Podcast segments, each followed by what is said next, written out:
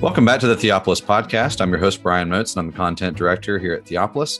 We at Theopolis train men and women to lead cultural renewal by renewing the church. Those who participate in our programs learn to read the Bible imaginatively, worship God faithfully, and engage the culture intelligently. Uh, last week, we began our new series walking through the book of James. This week, we are joined by Jeff Meyers and James B. Jordan, and we are joined once again by Alastair Roberts, who is uh, now back from his honeymoon. We discussed last week that James is written in a specific context and to a specific situation. Christ has come and he has lived and died and been raised from the dead and ascended. He has set up his kingdom. And now things are supposed to be better. The kingdom of righteousness is supposed to be coming and reigning, and things are supposed to be improving. And yet, Jewish Christians, these who are coming into the church, this first crop of Christians who are mostly Jews, are now uh, being persecuted and they're being dispersed. And now James or Jacob, who we looked at last week as being likely James, the son of Zebedee, is writing to build up these Jewish Christians in truth and in practice as they are dispersed all over the place. So today we're going to begin looking at the text of the book of James. But before we uh, jump into that, we wanted to at least briefly touch on the structure of the book. Um, James is often thought of as the New Testament proverbial book or the New Testament book, of Proverbs. And so, one issue there right out of the gate is that we don't realize that the book of Proverbs has uh, a deep structure to it. And so, we kind of lay that onto the book of James as well and often treat it as, again, just a book of kind of pithy sayings and not uh, having a, a potential structure to it. So, there are a few different strains of thought about the structure of this book. And I think one of the more fascinating ones, it, it, may or may not work, is that the structure is built around the 12 tribes of Israel. Um, in the first verse or two of the book of James, he says that he's writing to the 12 tribes of the dispersion. And so uh, some have sought to find a structure to the book there as being built around the 12 tribes. So, to start off, does that argument hold any weight or open any interesting avenues of interpretation for us? And if not, is there another way to look at the structure of James that would be more useful for us? Well, I think there's a lot of value in connecting up James' letter, the letter from James here in the New Testament, with Jacob from Genesis. I think there, there are very, lots of common themes. James, the New Testament apostle, is writing to a church that needs to mature, and they mature through testing and through suffering. And of course, that is the theme or one of the themes in Jacob's life in Genesis. So, and Jacob, of course, has 12 sons, and James is writing to the 12 tribes. And so, uh, I mean, uh, there's a there's a general connection, I think, between James writing to the 12 tribes, his sons, so to speak. He's a father in the faith. He's helping them work through the troubles they're having so they'll have the right perspective on it and they'll persevere and they'll be steadfast and they'll get through it. The structuring it in terms of the 12 tribes as i have in the book page 20 and 21 that comes largely from steve jeffrey's sermon series which i thought he did a, a masterful job at trying to make it work. But i find it a little tenuous and but I am curious about what other people think about that. I mean, an idea that I wanted to float, I'd be intrigued to know what you, you guys make of it, is um, it seems to me that in certainly in Old Testament literature, there, there are certain texts which are deliberately, to some extent, decontextualized. So we will have Psalms with a clear superscript that give them a clear historical uh, context, and some prophecies like that as well. Um, but then other prophecies um, don't have any clear statement as to you know which king's reigns they concern, and some psalms don't have a uh, a superscript. And it feels to me that things like that are done in order to kind of invite the reader to apply them and think about them in more um, uh, in a more generic sense, and to apply them to a whole multitude of different situations. And I, I kind of wonder, you know, I, Jeff, I find a lot of the stuff that you say to be a very, very helpful application to the book of James. And yet, at the same time, I wonder if um, the fact that it doesn't make its context um, explicit might be to kind of invite us to um, to give it that broader application. You know, I, I have some amount of sympathy when you read commentaries and and they say this is sort of just generic free floating wisdom literature you know I, don't think it is on the one hand but on the other hand i wonder if it can be helpful to sort of embrace that sense of it in order to broaden its appeal. Um, what, what, what do you guys think of that? I think in the context of the book of the 12 for instance the what are often called the minor prophets. You do see that dynamic where there is often a weak association with any context. It's often unclear what specific events they might be referring to, and there's a lot of debate in the literature. But throughout the books, you see a deeper and multifaceted reflection upon the day of the Lord emerging from all these different prophecies concerning different events and different prophetic horizons. And when we're dealing with wisdom literature, I think part of the work of wisdom literature is the wisdom to take the proverb, which does not necessarily tell you exactly when to use it, and to know when to apply it. And I think a lot of what James is giving us here is wisdom that has similarities with the book of Proverbs, and also, I think, within the New Testament, lots of similarities with the Sermon on the Mount in very specific statements that we see that would parallel between the two. Even within the first few verses that we look at here, we see the rejoicing in trials and blessed are you when you're persecuted for righteousness' sake, or being perfect as your heavenly Father is perfect. And then the importance of being perfect and complete, lacking in nothing, the way that you ask God to give you good things, and in the same way as we ask for wisdom, and God gives without reproach. So we ask, seek, and knock, and those who ask and seek will find it given to them, and they will discover it, and when they knock, it will be open to them.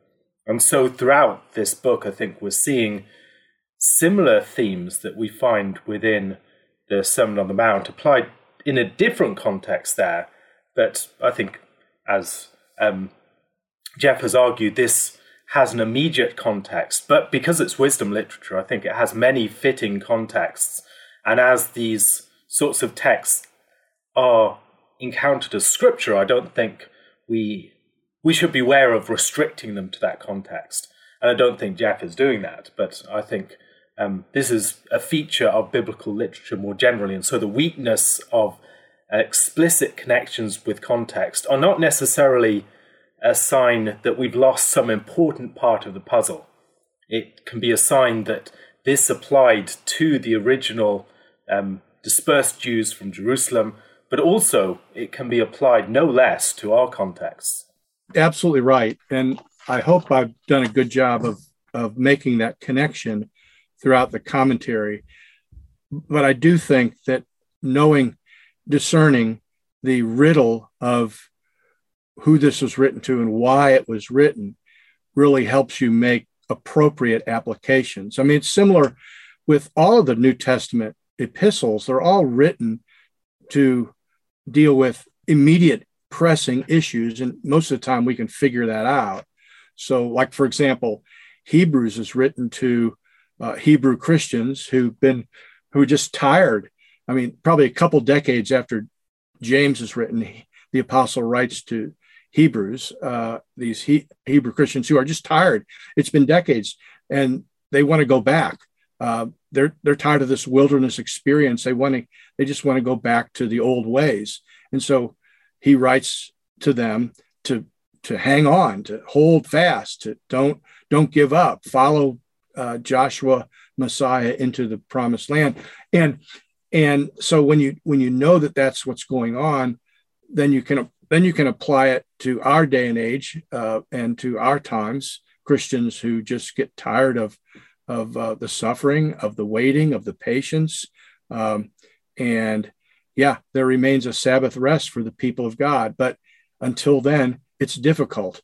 Uh, and so the same thing applies to James uh, in, in similar ways, although James is written earlier, I think, when the persecution, the suffering, the being set upon by uh, their former leaders in Jerusalem is just starting. And that just makes them mad.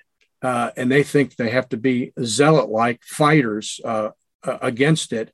Um, and that makes sense to me that this would be maybe one of their first reactions is, hey, um, what's going on here? We're going to fight back. Um, and James tells them, yeah, don't don't do that. Uh, be patient. Uh, remember, as Alastair just said, remember the words of Jesus in the Sermon on the Mount and in other places. This the kingdom of God is not going to come in the ways that the zealots think it will. Right, right. That that makes sense to me. I mean, Jeff, I I, I wasn't meaning to um, make out that you were taking this overly restrictive um, view of the uh, the Book of James. You know, this overly context driven. Um, well, I was personally offended. we we can re- remove that and, and take out all the rude name calling once we yeah, release it. That's okay. yeah, generally do that anyway. That's yeah. that's Brian's job. Just yeah, well, right. I mean, sanitize the conversation. Yeah, yeah this we, is we my book. This is my book. Don't disagree with it. That's right. that's, that's that. I mean, to get these forty-minute podcasts, we normally have to record about three hours worth of material, don't we? And then chop out all the insults. Yeah. But, um, but no, no. I, I mean, I, I wanted to, uh, I guess, try and reflect on the way in which the authorship and the sort of style of the Book of James um, kind of itself lends itself to that sort of broader application. And um, there was a point you made in your commentary, Jeff, that I found really helpful, which was that when we read the Old Testament, you know, uh, a minor prophet, the book of Leviticus or something, um, we're very conscious of the fact that we need to um, think about its context because its context is very foreign to us, a, a context of a, a temple cult or, or, or, something. And, and so we're conscious when we apply it that we need to um, start with the context and then sort of reapply it. But with the New Testament, we can sometimes too quickly or too readily assume that it's instantly about our context. It's written to sort of 21st century churches and, so on. And, and, so we don't have to um, go through that hard sort of contextual thinking. And um, yeah, as, as you say, we, we can sort of sometimes do that too um, readily in terms of the New Testament. Yeah, good point. Um, hey, Brian, what you you're fascinated by the 12 tribes uh, structure that's laid out by Stephen Jeffrey. What what is it in particular that uh, you you like about that or that fascinates you? Just that I hadn't come across that before. Um, we at Theopolis deal with chiasms uh, plenty, which which we have here in the book as well. But to take each of the each of the sons, Reuben and Simeon and Judah and the tribes, and to overlay that onto the text, as you mentioned there, it, it may not hold the full weight of the book, but I do think it's a it's a helpful exercise in reading the Bible imaginatively, as we say, and taking the name of James or Jacob and filled with the Spirit, playing with the text to see what may be there that we haven't seen before. That's all I meant there. Oh, good. Yeah, I, I agree with that. I think that's one of the more general practices that we have that we often give out the um, readings that we've worked through for a while and they have maybe a bit more weight. But a lot of our readings were are very exploratory and we're trying to see do they hold weight. And there are suggestive readings like that that I think are worth exploring that maybe we don't have a final um, verdict upon yet. Right. And something that, to my mind, makes that um, idea, you know, exploring the blessings to the 12 tribes, um, something that makes that uh, a nice idea is the fact that a lot of those are very difficult. They're quite difficult linguistically, and it's quite difficult to see how a lot of them um, unfold in the Old Testament. And and so, kind of, I, I like the idea of them having a, um, a more long term sort of reverberation. Something else that sort of strikes me as interesting is that some of the structure of the genealogies in one Chronicles has this sort of slightly temple like feel to it. Um, you get, for instance, um, the Levitical genealogies um, central and, and they're kind of um, flanked on either side by six tribal genealogies, which kind of ascend to them. And, and so you have a, a rather throne like um, structure there, at least, with the, the six steps leading up to um, the throne. And there, there are some other sort of temple like, there's almost a menorah like structure in in them, and I think we might have gone into that some in our genealogies. But there there seems to be this way in which um, genealogical um, or, or, tribal things start to get a bit more uh, temple like as the Old Testament unfolds, and I, I would like the idea of James picking some of that up here. Right. And to, to put some meat on the bones there for those who are listening that don't yet have the commentary, um, though I'm sure everyone listening has the commentary, right? Um, so to look at the tribe of Reuben, you know, Reuben in Genesis is described as being unstable as water. He's unstable as water, and he's the firstborn. And then right at the beginning of the book of James, you have James um, saying the one who doubts is like the waves of the sea who is tossed about, right? And then towards the end of the book, if you match that with the tribe of Benjamin, Benjamin is called a ravenous wolf. He t- tried to take what was not rightfully his, and he later went to war against Judah. And then there, at the very end of the book of James, these Benjamin-like brothers, as Jeff says, uh, are wandering from the truth.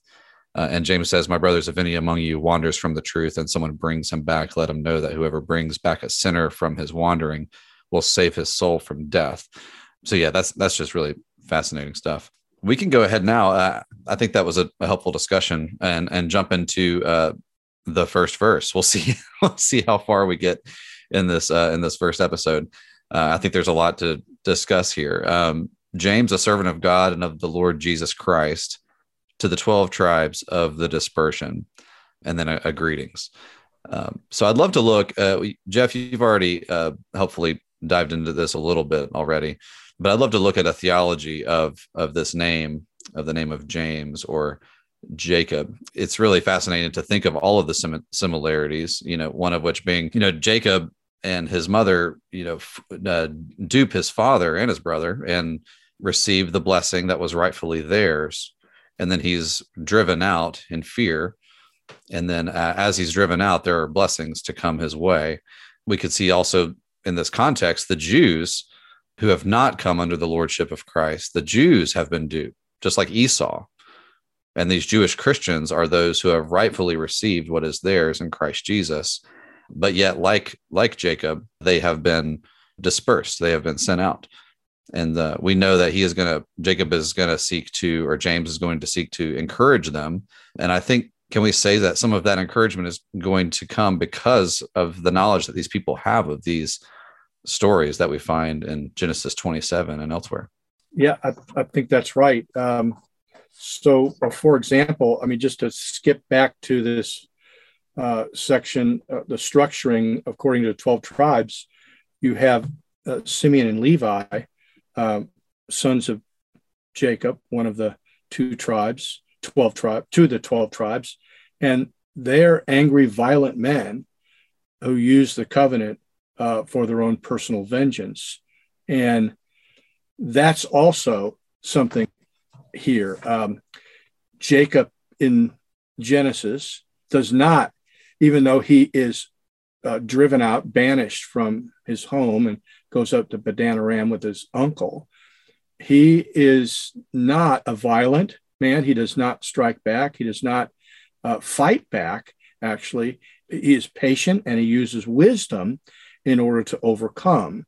And eventually, of course, he is restored to the land and, and uh, finds out that all of this is, was God wrestling with him, God maturing him to the point where he could uh, be a prince, be Israel, prince, uh, prince of God.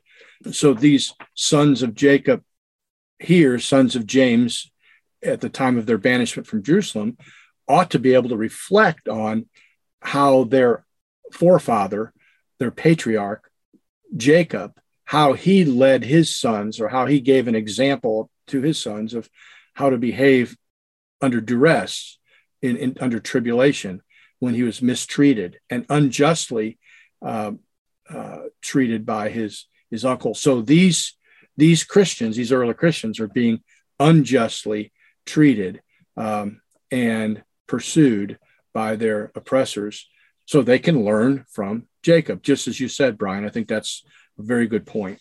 And there are a number of paradigms of being dispersed or sent away that we find within the Old Testament and particularly the narrative of the patriarchs, we might also think about the way that Joseph is mistreated by his brothers and then ends up suffering and experiencing persecution of various kinds. And then he's vindicated by the Lord and he becomes the means by which his family is delivered.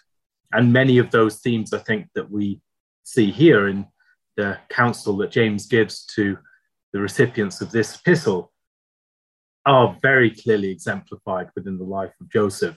We might also think about other forms of dispersal, the way in which the exile represents a, a period where Israel is sent away from the land, and then the hope that they be brought back is fulfilled. And it's one of the things that we see within the prophets that promise that they will be brought back the land and the Lord will vindicate them. We might think about the way in which Levi as a tribe is scattered throughout the land.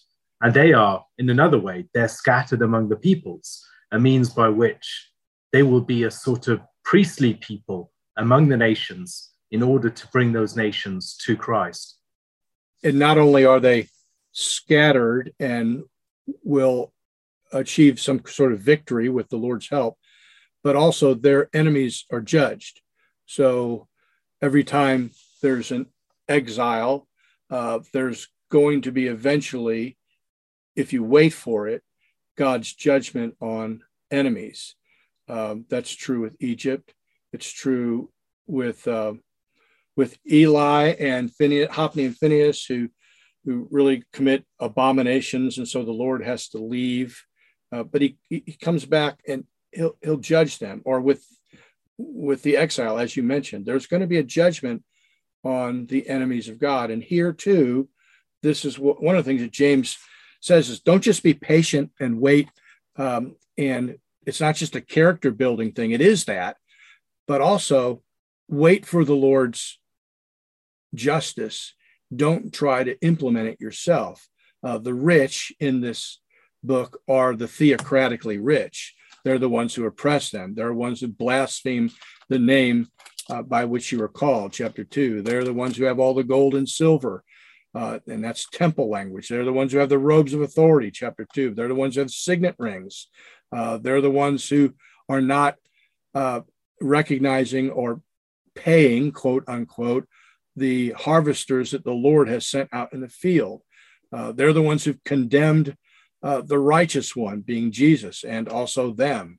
Uh, but remember, Jesus didn't resist them, and neither should you. You should trust that the Lord will bring judgment just as he has in the past.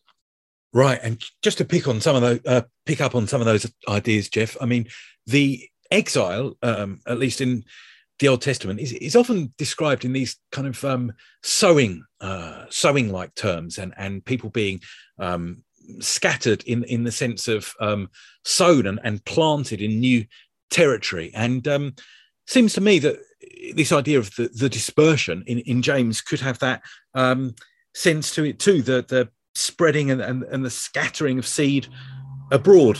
James is going to sort of pick up on this imagery of um, uh, the farmer waiting for the fruit of the earth, isn't he, at the end of the um, uh, epistle and being patient and so on. And um, with that in mind, I, I, just had a quick comment on on this idea of the the dispersion. Um, quite a few translations that I looked at um, in verse one of, of, James have to the 12 tribes in uh, the dispersion. What, what is that? And say diaspora. And, and so it, it, would seem like quite a natural um, reference to the diaspora. Now, we're talking about it in terms of something that would be a less settled idea, i.e., um, early converts who have been scattered um, abroad. But I guess I don't see a reference to the diaspora as sort of fatal to or, or, or, exclusive of that idea, just because in New Testament terms, you can have the idea of an Israel within Israel, can't you? Like a converted Israel within the um, ethnic nation of Israel. And I'm not averse to the idea that James could uh, be using a term like the diaspora to refer to um, uh, a settled um, uh, part of the church, you know. Uh, so, um, yeah, I, I, don't know if you've got sort of comments on that notion of a diaspora, particularly. So, James, that's uh, certainly possible that uh, the addressees here would be possibly those who were present at Pentecost and you know heard Peter's message, uh, trusted, believed, were baptized, and then went back, back into their uh, the lands that they you know lived in. And so James is writing to them. Uh, I guess the question I have is, uh, did was there a persecution like one that appears to be addressed by James to those folks? Uh, eventually, there would be with you know, especially with when Paul comes around. But that would be my big question: is uh, if James is written early, and I think there's good arguments for that. Would there be the kinds of trials and sufferings and tribulation that James that seems to be addressing also in the dispersion of Christian, Jewish Christians after Pentecost. Does that make sense? Yeah, it, it, it does make sense. Um, I mean, I, I think what I was trying to raise is that even if you take this um, reference to, let's call it the diaspora for now, um, it, well, okay, so even if you translate James 1 1 as a reference to the diaspora, I guess the point I was trying to make is that I still think that you could take that to as a reference to Christians who have been scattered from Jerusalem in the very near past, you know, in the days of the early church. And James could be using the diaspora in a more local church specific sense than the way in which we're used to talking about the diaspora, i.e., just Jews all over the empire for whatever reason. Yes, good. I think that's helpful. Yes. Very good. I, I think uh, I'd like to at least make one more comment before we wrap this up. Is there anything to, you know, there's different dispersions and and drivings out in the scriptures. Uh, obviously, when we look at Adam, he was driven out due to unfaithfulness. Israel was sent into exile due to unfaithfulness. Um, but then you also have dispersions and being sent out due to faithfulness. So you have Jesus obviously being crucified. And then is there anything to be seen here that these these folks have been faithful to the coming Messiah? And this letter is meant to sharpen them in a bunch of ways, but it's also meant to encourage them. Right out the gate, he's going to say, Count it all joy, my brothers, when you meet these trials. And so he's saying you're there's there's a way to view this as an encouragement that you haven't been yeah you're not suffering due to unfaithfulness you've made you've made the right move here you've come into the kingdom of the lord and of the lord jesus christ and though things though you may be anxious and angry and wanting to take things into your own hands um, settle down because uh, you're in the you're in the right lane here you're in the lord jesus christ and there's no reason to fear i mean one way to understand it would be to relate it to the image from the sermon on the mount of the disciples as salt of the earth. They're scattered and they're sown um, around, but this is for the good of the people that they're within and among. They are the ones that give the earth its saltiness.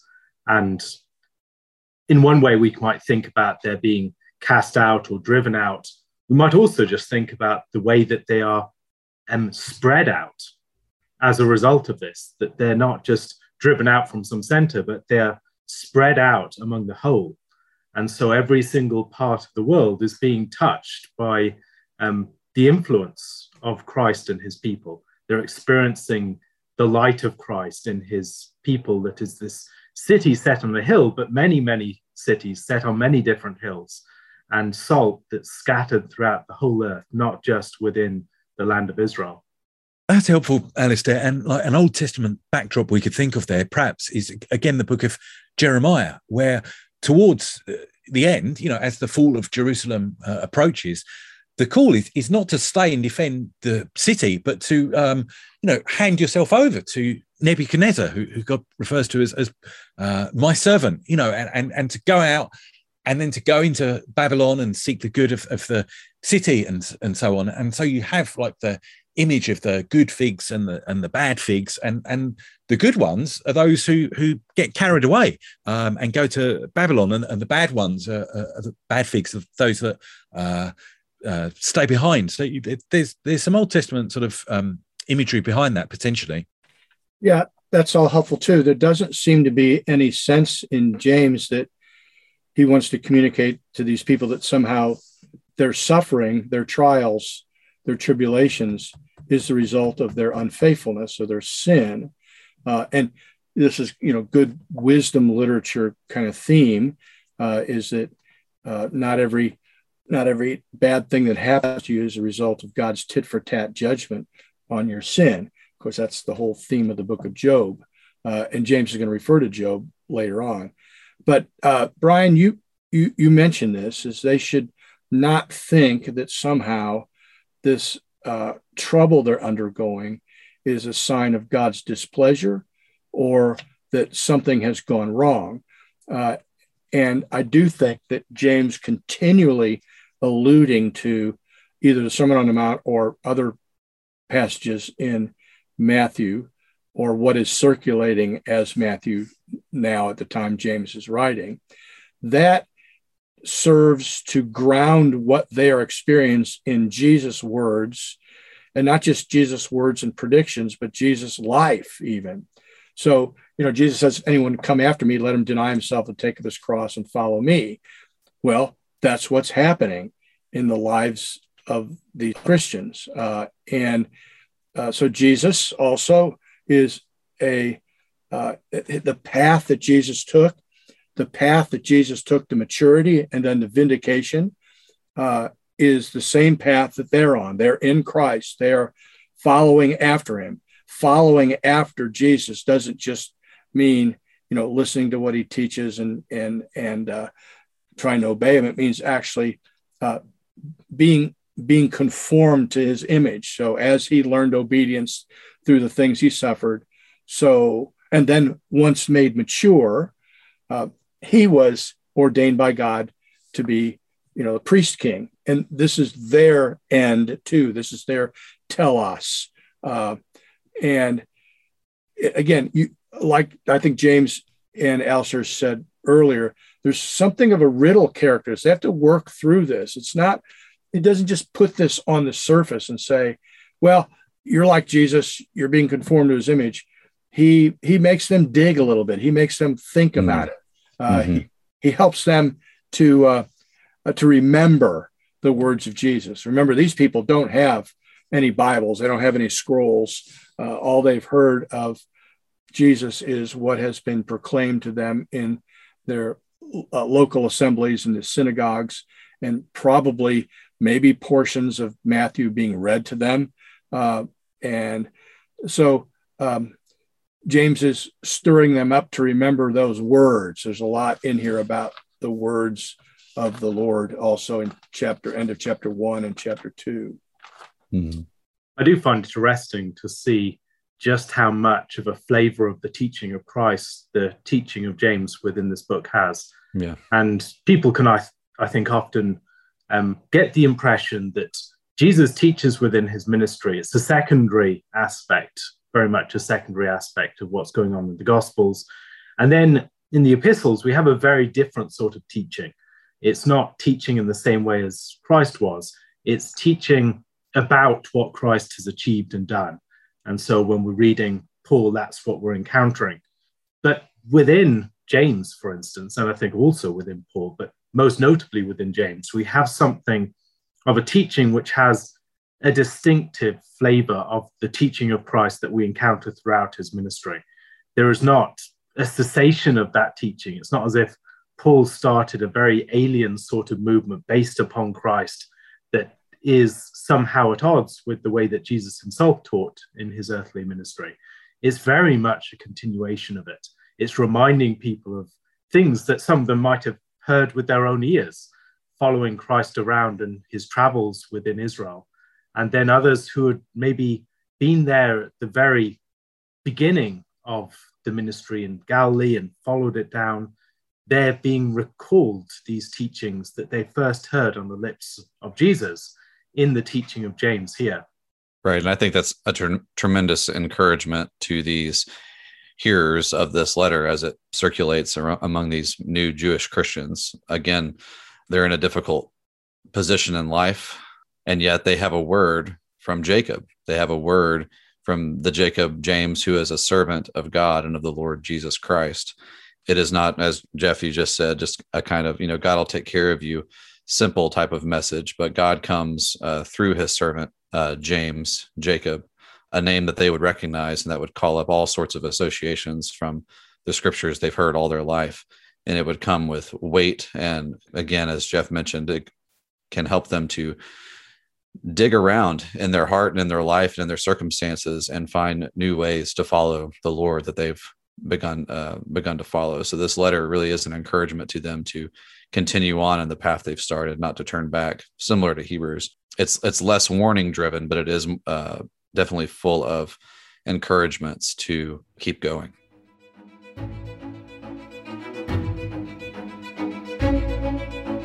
Thank you again for enjoying this episode of the Theopolis Podcast. For more information and for more content from Theopolis, you can check us out online at theopolisinstitute.com. We release new articles every Tuesday and Thursday on our blog, so you'll want to make sure to look out for those. You can also find us on Twitter at underscore Theopolis and on Facebook if you just search for our name. If you've been helped, sharpened, and encouraged by this podcast, we'd really love it if you would go to iTunes and leave us a review. It just takes a few seconds, and it really will help us along in getting our content in front of new listeners. That's all for now, friends. We really look forward to being with you all again in the next episode. And as always, thank you so much for listening.